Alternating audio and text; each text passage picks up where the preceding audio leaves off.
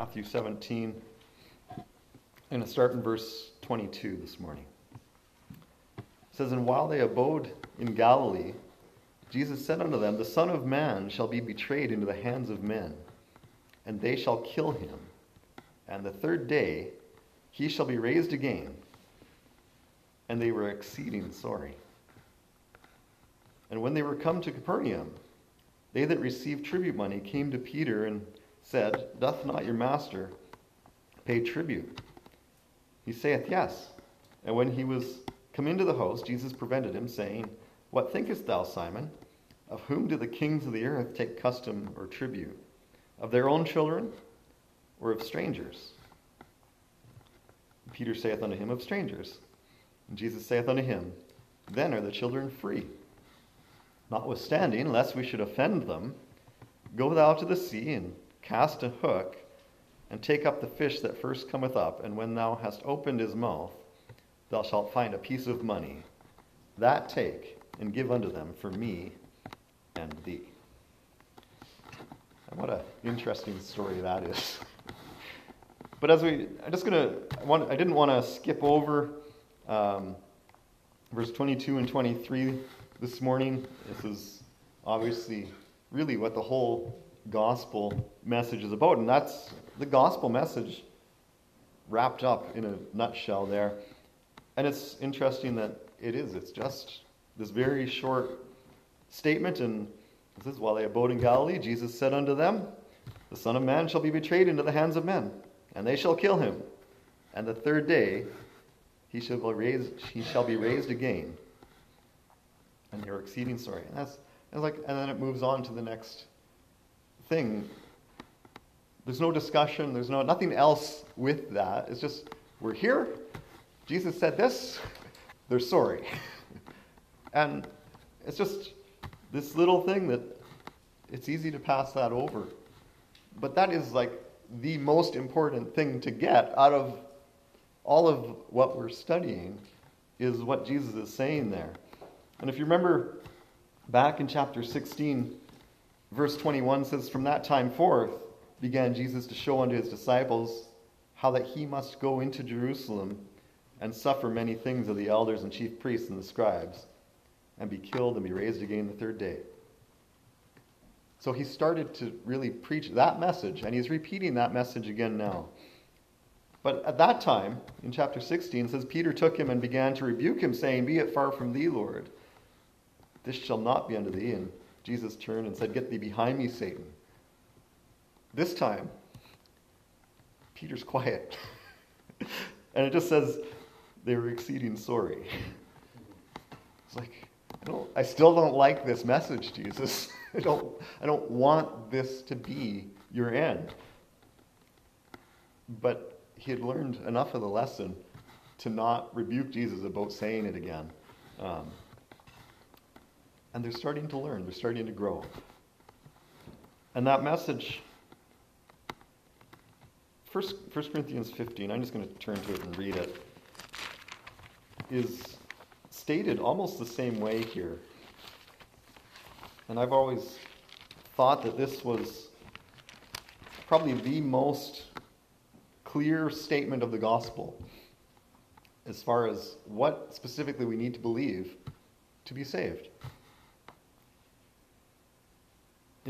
And again, it's in a nutshell. It says 1 Corinthians 15, verse 1 says, Moreover, brethren, I declare unto you the gospel, which I preached unto you, which also ye have received, and wherein you stand, by which also you are saved. If you keep in memory what I preached unto you, unless you have believed in vain, for I delivered unto you first of all that which I also received how that Christ died for our sins, according to the Scriptures, that he was buried, and that he rose again the third day, according to the Scriptures. And the Scriptures were clear. We can go back through the Old Testament, we can see clearly that this is exactly what the Messiah was coming to do. Now, they didn't understand that message when he was there. It was, it's really more understood now as we're looking back at what took place. But this is exactly what Jesus is saying in Matthew 17, 22, and 23. The Son of Man shall be betrayed into the hands of men, and they shall kill him, and the third day he shall be raised again.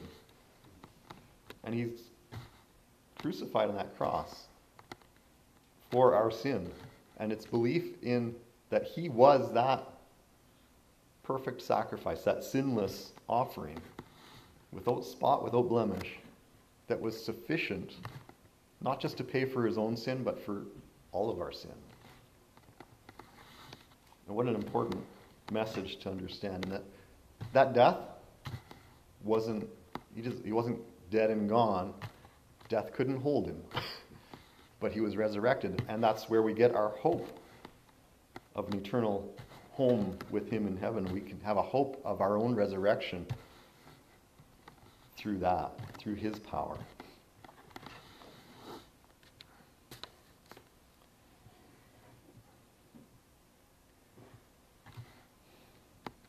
I don't want to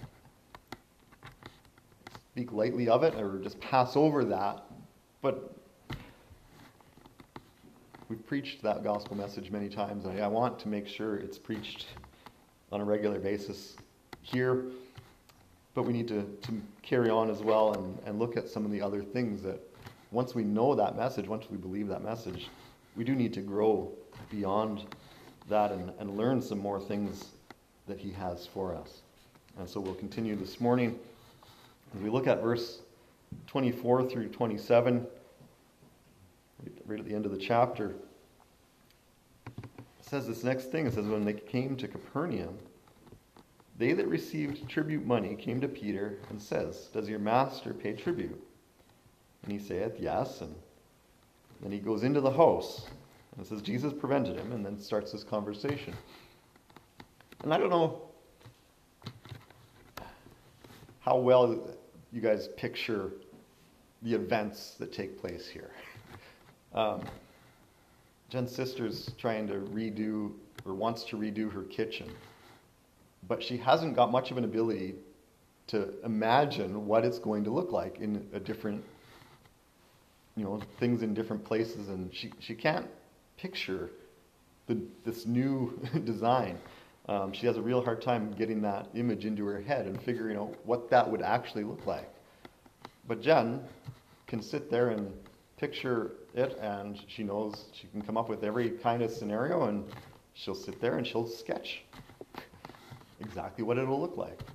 She can hand that sketch over, and she did that. We did that in, in her porch um, as well. There's a couple cupboards in the porch, and a freezer, and a closet. So I was like, "Well, do you want the porch to match the kitchen?" And yeah, and so Jen just sat there and drew this idea. And her sister's flabbergasted that she can do that because in her mind she can't get this picture. Um, and I think so, that's something that some people have a, obviously a better gift at than others. But I find it, it's helpful to us to try to get that image in our mind of what's taking place as we're reading some of these stories, get a, a picture of the people and where they're situated and, and what's going on. And the picture I got in my head as I'm looking at this next story is I think they're already in Capernaum. I think Jesus is in someone's house. I think probably most of the disciples, and there's probably a crowd in there. And Peter is outside for whatever reason. And the tax collectors are these people collecting tribute money come along and question him Does your master pay tribute?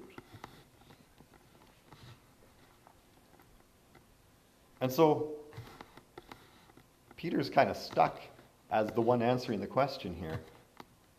He appears to be the only one in this one on this confrontation without Jesus being with him because he goes into the house to talk to Jesus. So I'm looking at these tax collectors standing there asking Peter about collecting the taxes for him and for, for Jesus, the disciples, whatever. And he goes into the house to try to talk to Jesus about it, and it says Jesus prevented him. like he's trying to open his mouth and, and ask this, like, what am I going to do with this? Do we have money? And Jesus just stops him and starts asking this question. It says, What thinkest thou, Simon? Of whom do the kings of the earth take custom or tribute? Of their own children or of strangers? And Peter says, Of strangers. And Jesus saith unto him, Then are the children free. And so I see Jesus takes this opportunity. And what does that have to like what does that have to do with the tax money? this little conversation that Jesus brings up. It's like was that necessary? What was the point of that? But it seems like Jesus takes every opportunity to teach us something that's and you know we talk about parables are uh, like an earthly example of a heavenly truth or something like that. And this is one of those things where jesus takes this situation where here's a everyday circumstance that we all face. We have to pay our taxes. And then he teaches a lesson about spiritual things from it. And he doesn't even clarify that. He just does it when Peter answers, who, who do they take their taxes from? Peter says, of strangers. It's not, you don't tax your own kids. Some parents at Halloween tax their kids. They're just teaching them a lesson, right? It's, they get the candy and tax the kids. You got to take your share as a parent. But we're teaching them of what the world is like, right? Parents don't tax their children. The kings of the earth don't tax their own families. They tax the strangers, the, the people, the subjects. Um, I think we're learning more and more of what it's like to be a subject to a king, right? And there's a, there's a difference in the rules that the leaders and their families follow compared to the rules that we follow. And it's not supposed to be like that, but clearly it is. Because we see it in the news on a, on a daily basis almost of these things that they do, and yet nothing comes of it. There's no consequence for them. Whereas we know that we could not get away with even the slightest similar things that, that those people do. And it's, there's a difference between the leaders and the servants. We know that. And Peter, like Jesus asks the question, is like, who doesn't know that? we all know the answer to that question. And Peter answers, of strangers. And Jesus answers, then are the children free. And then goes on to the next verse. But we'll just look at this concept of the children versus servants just for a moment. We've looked a little bit at it during our Bible study time even um, 1 John 3 1, I'll turn and read it just to make, make sure I have it right. We've been studying in 1 John. And this came up in chapter 3, verse 1 says, Behold, what manner of love the Father has bestowed upon us, that we should be called the sons of God. Therefore, the world knoweth us not, because it knew him not. We're the sons of God and there's some privilege that comes with that. I'm going to look at a couple of different passages. Galatians chapter 4, to start with. Galatians chapter 4, verse 1. It says, Now I say that the heir, as long as he is a child, differeth nothing from a servant, though he be Lord of all. And just simply, when you're, if you were in a household that you had servants, most of us don't have servants that I know of. but as the children are children, they're sort of the same as servants, right? Our kids know they feel like they're servants. they have chores to do and they have jobs to do, and they're learning the tasks of life by being put in that circumstance. And so they're in a similar circumstance as a servant would be at that young age. But it says, though they are Lord of all. When they grow up, all that stuff's going to be theirs, and those servants are going to be their servants. But while they're children, while they're being trained up, they have rules to follow, they have lessons to learn. And so they are treated much like a servant is treated during those early years.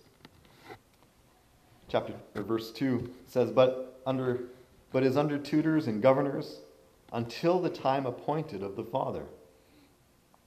So we, when we were children, were in bondage under the elements of the world.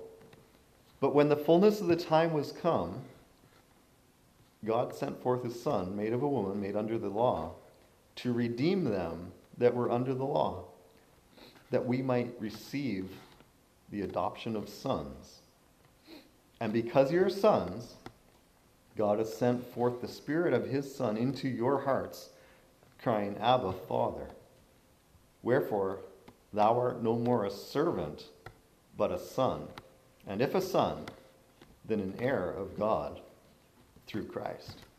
And so we see that comparison, and it's just like Jesus is making that comparison of the servants versus the children of the, the king or the, the rulers. We see that a child of even a ruler is like a servant while they're a child. And they're in bondage in that sense that they have to follow the rules of the parents. Those children are often under the direction of actual servants and have to obey those servants during those young years. And he compares that to us as just as people under the law, under God's law. And we're subject to that law. It says, verse 3 even so, when we were children, we're in bondage under the elements of the world. But when the fullness of the time was come. So we're in bondage to the elements of the world. Like we're subject to all of these things. We have all the needs and we have all of the, the desires and the lusts and the, the struggles that this world gives. But it's just while we're children. It's during that formative time to teach us the lessons that we need to learn. Verse 5 says, To them that were under the law, that we might receive the adoption of sons. Because you're sons, God has sent forth the Spirit of His Son into your hearts, crying, Abba, Father. Wherefore, thou art no more a servant, but a son, and if a son, then an heir of God through Christ. Remember, Jesus said that would be Lord of all, or at the beginning verse here it says, though he be Lord of all. The child is actually Lord of all. We're going to be rulers with Christ in his kingdom. There was a, there's a formative stage. We have to go through this life and be subject to the things of this world at this time. But that's not our eternal position. Our eternal position is free. We're the children of God. We're going to inherit God's kingdom. Can you imagine? do, you, do you deserve that? Because I sure know I don't. but what child deserves the inheritance of their parents? they don't earn that, right? It's not something that you deserve. It's just that is your right as a child. And as a child of God, we gain that right. Um, I didn't write down the verse, and it's in John.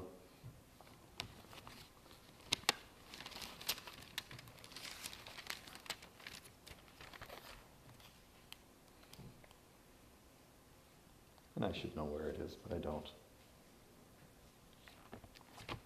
But that the verse in John that says, "To them that believe, gave he power to become the sons of God." 112. I was, in, I was close, I was in 1012. There was a 1. John one twelve. But to them that believe on him gave he power to become the sons of God. Just believe that simple gospel message that Christ died for our sins. And we get the power to become the sons of God. And it's not, that power isn't in me. I now, I possess the power, to, I can become the son of God. God puts that power in us and we become the sons of God through his grace. Romans chapter 8, if you want to turn there.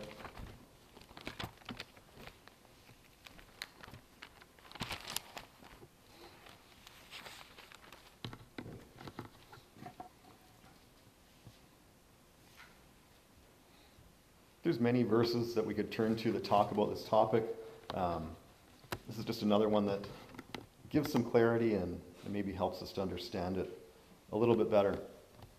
So, um, Romans chapter 8, starting in verse 14, says, For as many as are led by the Spirit of God, they are the sons of God. For ye have not received the spirit of bondage again to fear, but ye have received the spirit of adoption. And here we get that statement again, whereby we cry, Abba, Father. We get to call God our Father. The Spirit itself beareth witness with our spirit that we are the children of God. We are the children of God. Verse 17, and if children, then heirs, heirs of God, and joint heirs with Christ if so be that we suffer with him, that we may be also glorified together. I'm going to read the next verse in a moment, but pausing there, the Spirit itself beareth witness with our spirit that we are the children of God. If you believe in Him, if you trusted Christ as your Savior, you are a Son of God and joint you're, and if children, then heirs. You're going to inherit his kingdom. Heirs of God and joint heirs with Christ. And I think that puts it into perspective. If we realize who Christ is, he is God in the flesh. He is who it all belongs to. Everything. and we get to co inherit that. wow.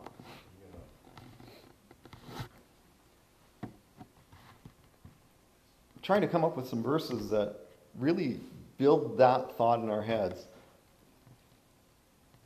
Psalm 24, verse 1. Try to understand what God possesses. Everything. Psalm 24, verse 1 says, The earth is the Lord's, and the fullness thereof, the world, and all they that dwell therein. Psalm 50, verse 10 says, For every beast of the forest is mine, and the cattle upon a thousand hills. And it's just like, that's an understatement. right? It's just, they're all mine, is what God is saying. And I love verse 12 in Psalm 50. It says, If I was hungry, I would not tell thee, for the world is mine and the fullness thereof. God's not going to waste his time asking you and me for a meal like he needs anything from us. He's not going to tell us that he's hungry, that we could actually, as if we have something to offer. It's all his. He can have whatever he wants, and he generously gives it to us. He loans us what He has.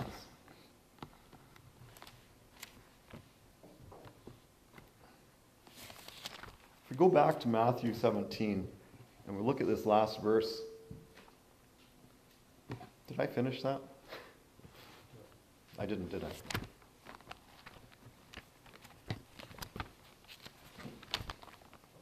I lost it though.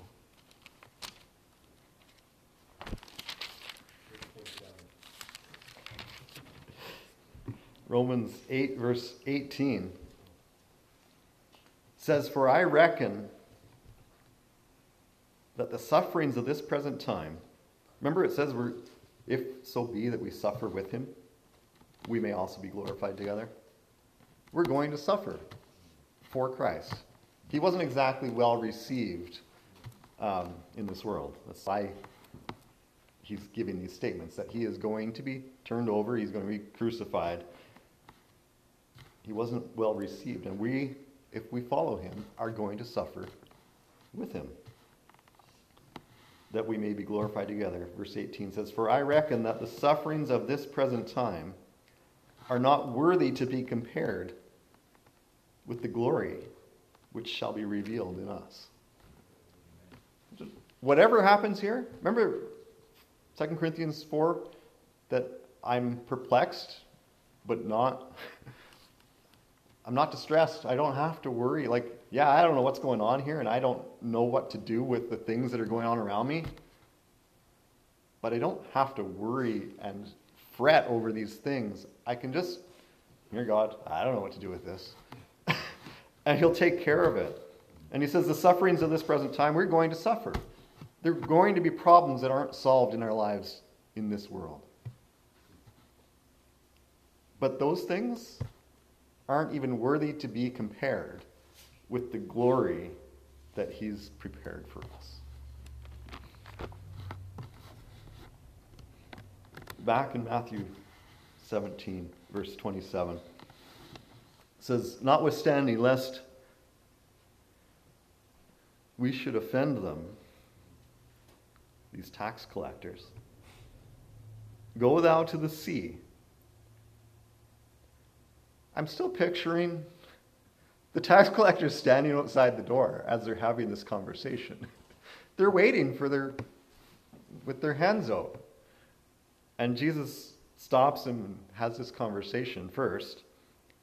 And he says, Okay, well, instead of offending these guys and sending them on their way, says, Go to the sea and cast a hook and take up the fish. Peter, go fishing. Get these guys to sit here and wait for their money and go fishing. I can't imagine what this tax collector is thinking at that moment. Peter walks back out of the house and says, ah, just hang on a minute. Grabs his fishing pole and heads over to the shore.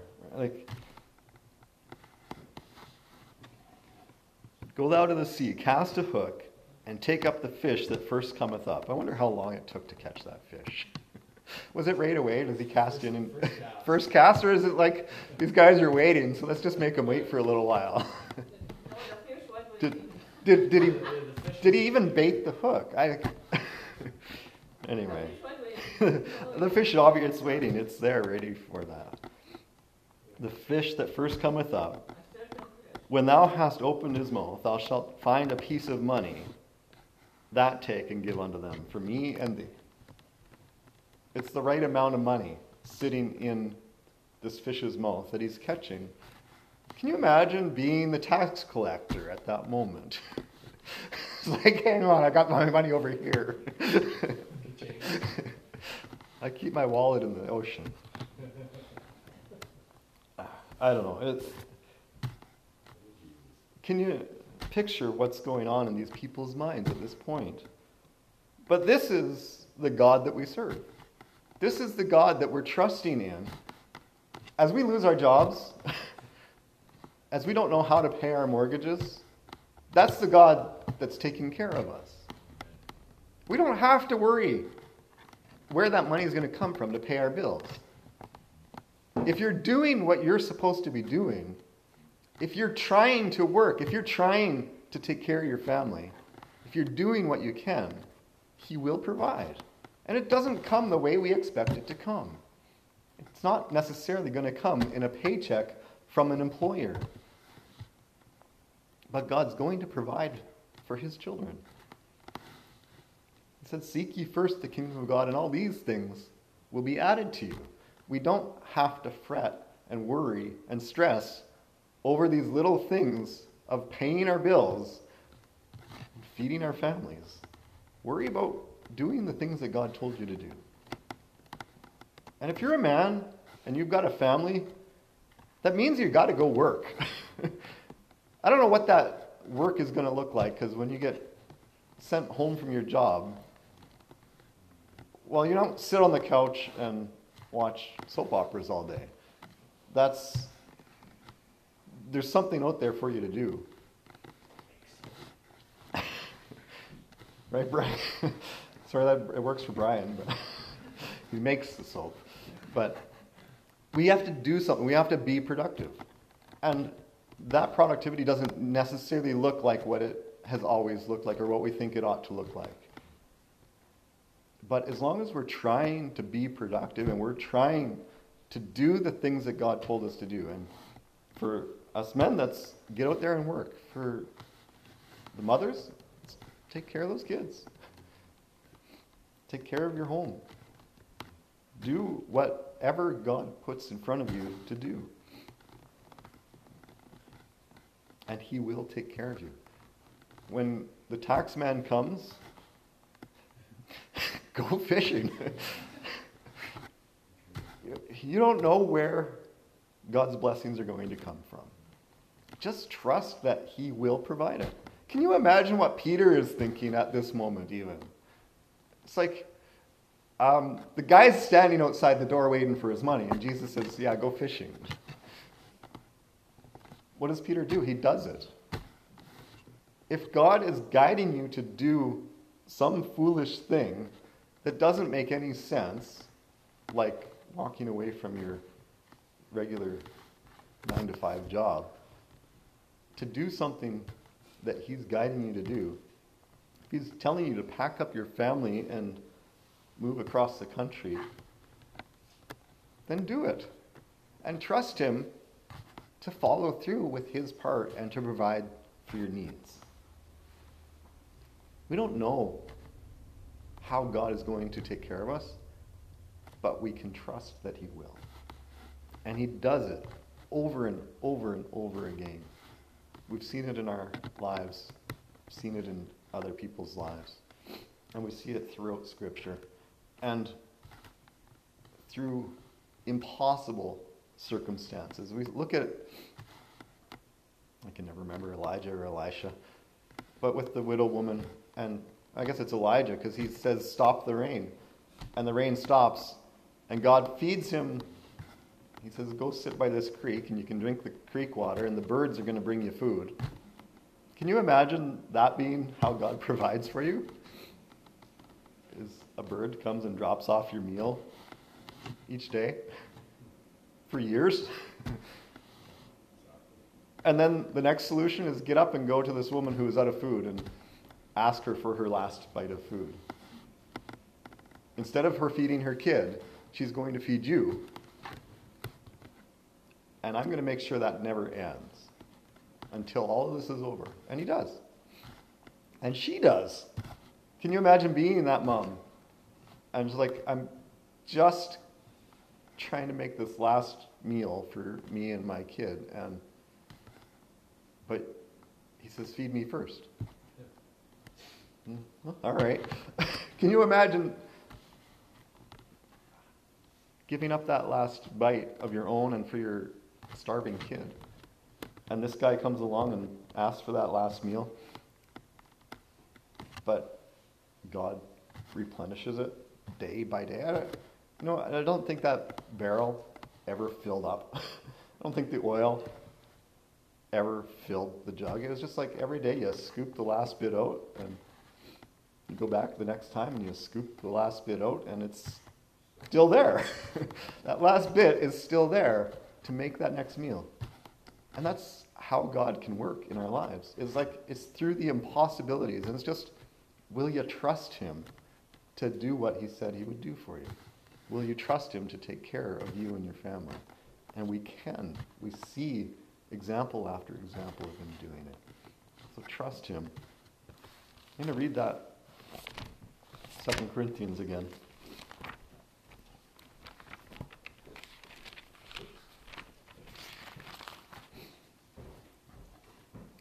Says, We are troubled on every side, yet not distressed. We are perplexed, but not in despair. We're persecuted, but not forsaken.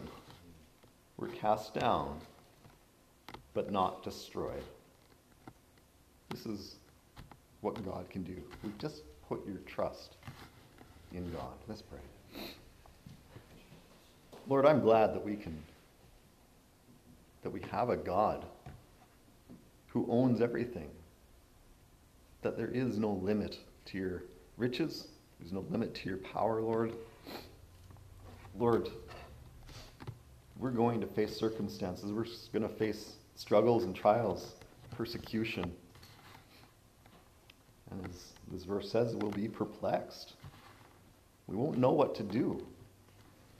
But Lord, help us in that moment to put our trust in you and to not be in despair and just to watch what you will do in lives, Lord, how you are going to provide for our needs as we trust in you, Lord. Help us to have that kind of faith. Help us to trust you in all these things, Lord. We pray in Christ's name. Amen.